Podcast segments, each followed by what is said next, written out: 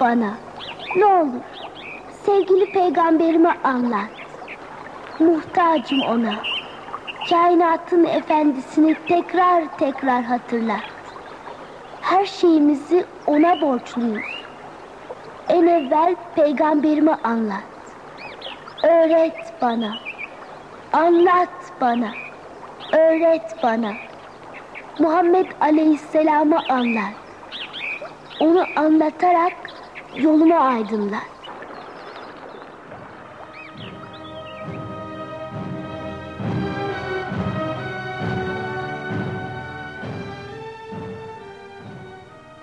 Hicretin 9. ayına denk gelen Zilkade başında bir seriye daha tertip edildi.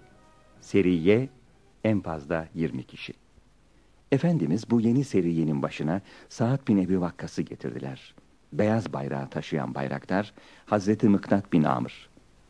Harar suyu yakınından 60 kişilik bir Kureyş birliğinin geçeceği öğrenilmişti. Sevgili Peygamberimiz sallallahu aleyhi ve sellem Sa'd radıyallahu anha buyurdular ki Ya Sa'd Harrar'a kadar git.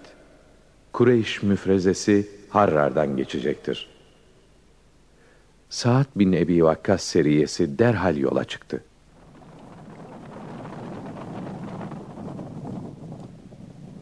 İslam Birliği gündüz saklanıp gece yol alarak beşinci günün sabahında hedef gösterilen yere vardıklarında müşriklerin sadece bir gece evvel oradan geçip gittiğini öğrendiler.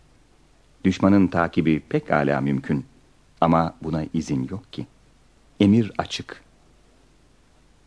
Ya saat, Harrar'a kadar git.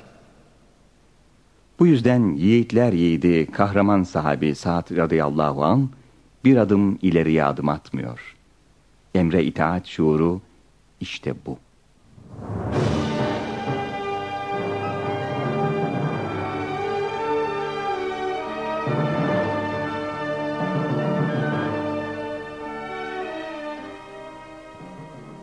sevgili peygamberimizin askerin başında olarak çıktığı ilk seferin ismi Evva ve Dan gazası. İşte şanlı ve şerefli büyük Resul. 60 kişilik atlı mücahidin serdarı. Beyaz bayrağı dalgalandıran bu kere Hazreti Hamza radıyallahu anh. Kumandana göre bayraktar. Medine'ye beş günlük mesafedeki Ebva Vettan bölgesinden yine gözü dönmüş bir Kureyş bölüğünün geçeceği duyulmuştur. Bu sebeple Resulullah Medine'de yerlerine Ensardan Sa'd bin Ubade'yi vekil bırakarak harekatın bizzat kumandasını ele alıyorlar.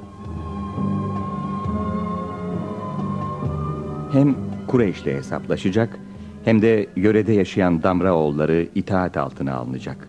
Sefer bu maksatla başlamıştır. Mübarek İslam ordusu Ebba'ya geldi ama her taraf aranmasına rağmen Kureyşli müşriklerle karşılaşmak mümkün olmadı. Damraoğullarına haber yollandı. Aşiretin reisi Mahşi bin Amr geldi. Müzakerelerden sonra yazılı bir anlaşma yapıldı. Böylece ilk defa İslam'ın gücü Medine'den beş günlük uzaklıkta olan köylere kadar uzanmış oluyor.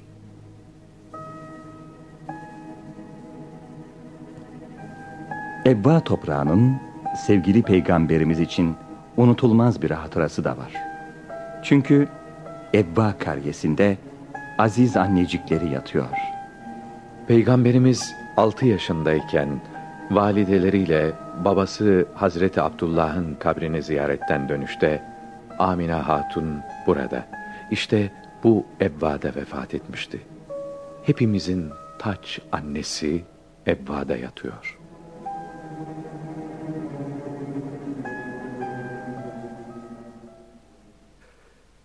Sevgili Peygamberimiz sallallahu aleyhi ve sellemin ikinci seferleri Buvat gazası.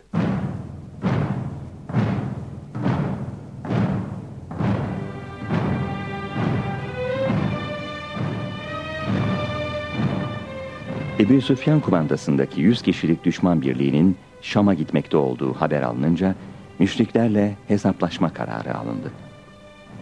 Tarih, hicretin 13. ayı başları Rebiül Evvel ayı.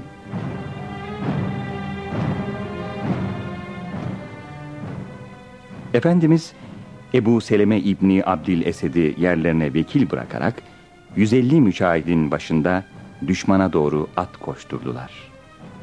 Beyaz bayrağı dalgalandıran bu kerre Sa'd bin Ebi Vakkas. Bu Dağı'na kadar her taraf adım adım aranmasına rağmen müşrikler yakalanamadı. Arananların içinde Umeyye bin Halef ismindeki kafir de vardı ama bu defa kurtuldular. Fakat İslam'ın tesiri bu gaza ile birkaç kat daha artarak hükümranlık Buvat Dağı'na kadar genişlemişti.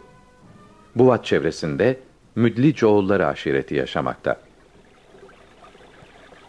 Müdlic oğullarıyla da Damra oğullarınınkine benzer bir saldırmazlık anlaşması yapıldı. Onlardan da Müslümanları arkadan vurmayacaklarına dair söz alındı. Emniyetleri için teminat verildi.